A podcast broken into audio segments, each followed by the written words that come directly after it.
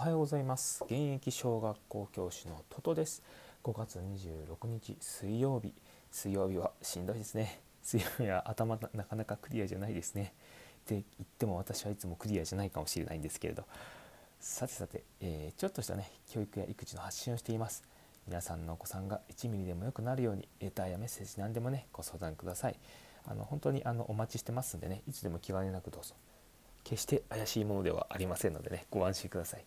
さてさて今日のテーマは宿題のやる気をなくす親の行動3つについてお話しします。いや宿題ついね宿題のこと細かく言ってしまうってよくありませんか？なんかこう怒ってしまったりとかなんかこうちょっと間違って汚いところあったらこうこれちゃんとこれ直しなさいみたいな言ったりとかしますよね。であの結論ねこれを解決する方法ってあの関わりを持つことなんですよ、うん、しっかりと関わることなんですがまあまあなかなか関わるのがねこう時間ないなっていう方もねいらっしゃると思いますので。でまあとりあえずこれを知ってたら何だろうこう、うん、変に当たらなくて済んだりする、まあ、そんな3つのねあのお話をさせていただきます。えーとですねこちら最後にあのプラスアルファでちょっとしたあのノウハウっていうか実際にどういうふうに行動したらいいのかとか気持ちどういうふうに持ったらいいのかっていうことをご紹介もしますのでね最後までお聴きくださったらとても嬉しいです。では1つ目、えー、3つご紹介のうちの1つ目ですね、えー、怒ってしまうのは逆効果です。で2つ目無理にやらせるのも無気力になります。で3つ目無視するのは絶対ダメです。ででいきますね。はいなんか変な感じでしたね今。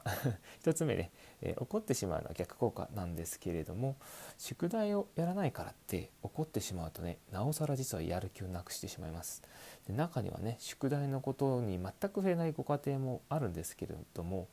あのなんかすごく不思議なご家庭がありまして一つ。あのむしろ何で家で宿題勉強するのって言って逆にやる気にさせちゃうんですよ、まあ、不思議なご家庭ですよね。もう否定したらやりたくなるっていう不思議なアプローチをしてるんですよ。勉強家でやらないでって 本当にやらないでってずっと言い続けたっていうお家もありました。ま、これちょっと一部の例かもしれないですけれどももうこれ不思議だったなと思って。であの結局ね怒ってもダメだっていうことはなんとなく皆さん分かっててもどうしても言ってしまうんですよね。うん、で2つ目、えー、無理にやらせるのも無気力にということなんですがあの強行手段でね無理やりやらせてしまうとその状態が当たり前になってしまって宿題に否定的な感情しか実は出てこなくなってしまうんですよ。だからね強制もアウトなんですね。で過去の私なんですけれどあの無理にやらせたためか高校受験が 終わった後にあの勉強しない思春期になってしまったんですよ、まあ、大学の時にちょっと、うん、戻ってきたなって感じはするんですけれど、うん、あれは良くなかったなと思って強制はマジでダメです。将来のためにならないので、ね、要注意です。で3つ目。無視するのは絶対ダメです。無関心はね家庭教育とか、まあ、公教育においても一番やばい行為です、うん、あの小学校まではね手は離しても目はしっかりと向けてあげましょう。教えるということの本質っていうのはあのそのままにしないことなんですよ。これは私の大先輩の教えなんですけれどもあの教育っていうのはねそのままにしてしまったら全く意味じゃないですよね。教えて育てるんですから放置して育てるわけではないですからね。なので無関心っていうのは良くなくてその子自身もね無関心を学習してしまって無関心な子というふうになってしまいます。ちょっとでもね関わってあげるっていうことがね大事なんですね。であの今3つお話ししたんですけれどもじゃあ3つのまずおさらいいきますね。えー、と1つ目、えー、起こってしまうのは逆効果です。でむしろなんで勉強家でするのぐらいの感じでやってもいい気もします。まあちょっとこれは、うん、お試しっていう感じで本当に貫けるならっていう感じですけどでも中にはねこれを真に受けて本気でやらない子もいるんでね気をつけてください。で、えっと、宿題を起こってしまったらね逆効果ということであと2つ目ですね、えー、無理にやらせるのも無気力になりますよって強制したら私の高校時代のように、何もやる気がなくなるあの子供っていう風になる前はうんと無理にやらせるっていうのはね将来のためにならないので気をつけてください。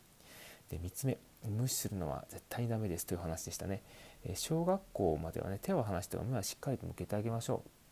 で無関心っていうのがねあの教育にとっては一番良くないことというお話をしましたね教えるの本質はそのままにしないことですでですね、えっと、プラスアルファの情報なんですがあのちょこっとノウハウです。と例えばねあの机の掃除をねに取り掛かってからまずやってみようとか、まあ、ちょっとあの矛先を変えるというかね宿題に矛先がいってたものをこう机ちょっと掃除してみようか一緒にってってやってみてからじゃあちょっと綺麗になったけあの2つ目の、え、単純な問題をね1個だけやってみようかっていうふうにして、まあ、ちょっとねや一緒にやってみるとかまあもしね1個だけでも単純なの分かったらまずやってみたらって言ってで調子が良かったら次やってみたらぐらいの感じでアピールしてみるとか。でねあとねそうだな3つ目ね宿題の意味をね話し合ってみるということもいいかもしれないです。宿題って何のためにあるんだろうねっていうことをお互い掘り下げていくとか、まあ、たまにお家の人もちょろっとこうもしかしたらこうかもしれないねとか引き出してあげるような質問してあげたりとかね、ん、で最後ねしっかりもし宿題が終わったらあのご褒美をその場であげてください。あのイルカのショーとかで必ずこう成功したらご飯あげてるのご存知ですか？なんか魚の切り身とかあげてなんかこうそうあよくできたねっていうのを、まあ、れ即時評価って言ってあの必ずその場であのできたっていうご褒美をあげることでこうあ頑張ればいいことが起こるんだって脳みそが勉強するんですよね。すごく大事なことです。でお家の人のねコミュニケーションスタイルで言ったらえっと親の近くでね勉強させるっていうのがすごく大事になってきます。でお家の人の近くで勉強しつつ、まあ、ちょっと状況を見てあげると実はね結構安心感を覚えたりっていうこともつながるんでね。でねやる気になるのを待つということが非常に大事です。やる気になるのを引き出しちゃ引き出ししすぎたらちょっとね、うん、くないな。それは自分の力じゃなくて親の力で引き出したということになるんで。なのでねあのそれにはね共感することがまずファーストステップですあのなんでしないのっていうのを責めないでどうしたの？なんかちょっとやっぱしんどいんかね宿題っていうことをこうあえてね話を聞いてあげると割となんか本音言ってくれたりとかまあ中にはちょっと意固地になってしまう子もまだいるかもしれないですけれどもでもそれはね共感し続ければね必ず心は開かれるので。でということでねあのこちらのプラスアルファの詳しい情報というのはまた後日お伝えしていきたいと思います。それでですねあの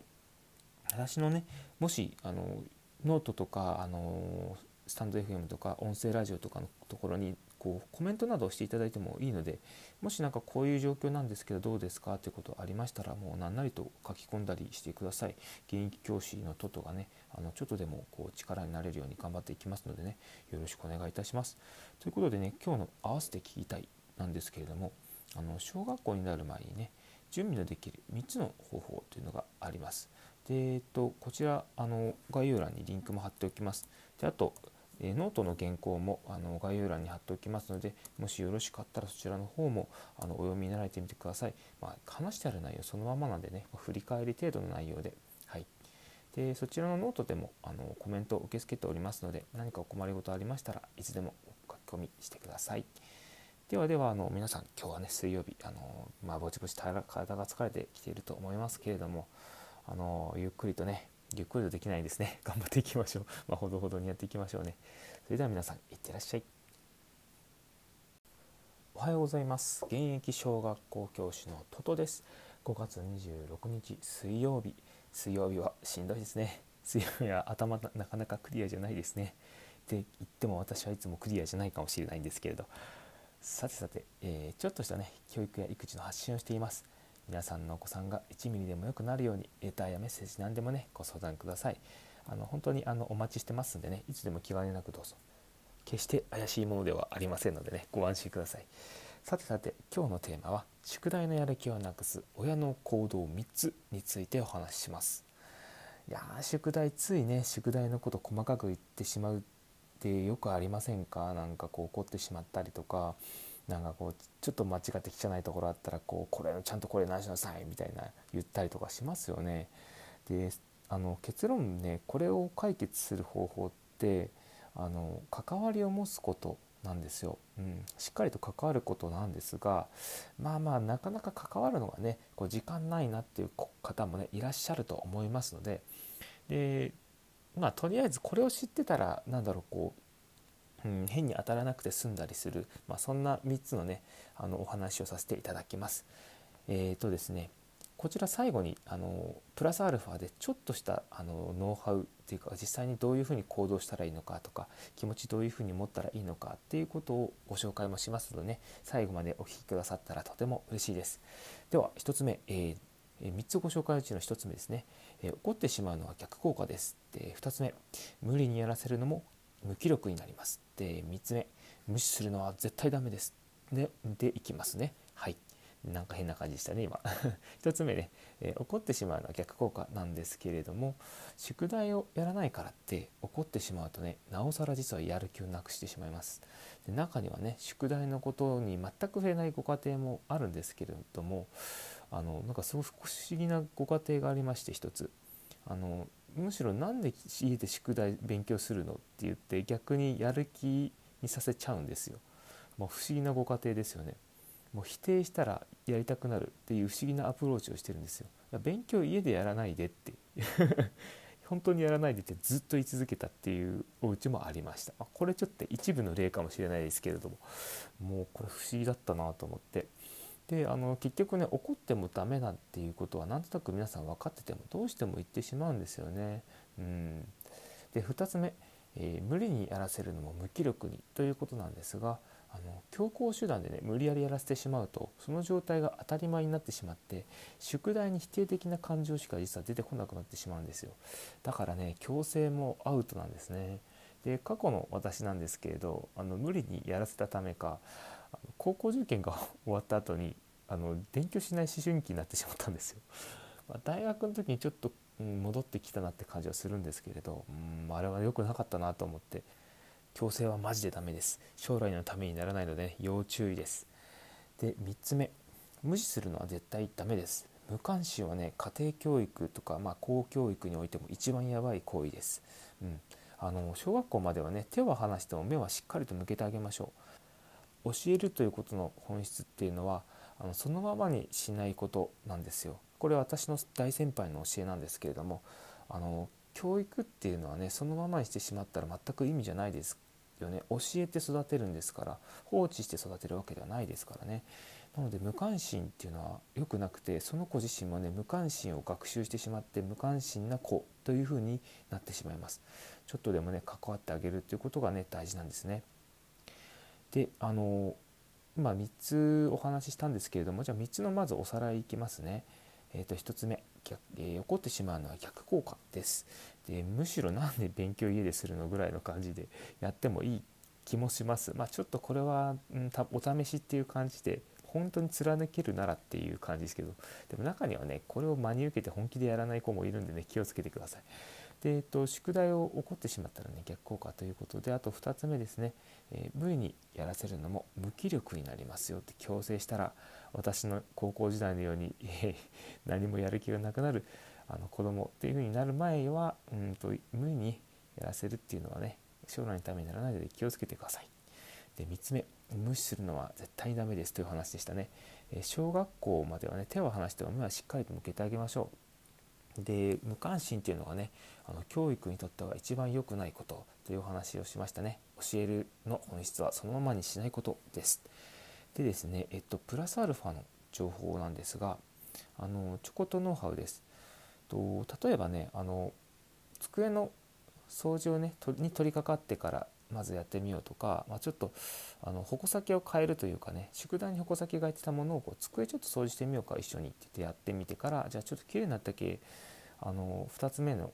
え単純な問題をね1個だけやってみようかっていうふうにして、まあ、ちょっとねや一緒にやってみるとかまあもし、ね、1個だけでも単純なの分かったらまずやってみたらって言ってで調子が良かったらもう次やってみたらぐらいの感じでアピールしてみるとか。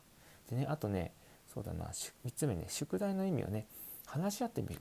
ということもいいかもしれないです。宿題って何のためにあるんだろうねっていうことをお互い掘り下げていくとか、まあ、たまにお家の人もちょろっとこうもしかしたらこうかもしれないねとか引き出してあげるような質問してあげたりとかね、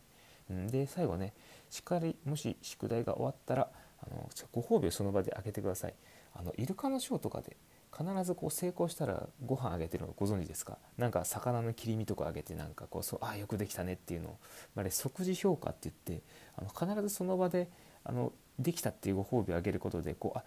頑張ればいいことが起こるんだって脳みそが勉強するんですよねすごく大事なことですでお家の人のねコミュニケーションスタイルで言ったらえっと親の近くでね勉強させるっていうのがすごく大事になってきます。でお家の人の近くで勉強しつつ、まあ、ちょっと状況を見てあげると実はね結構安心感を覚えたりっていうこともつながるんでね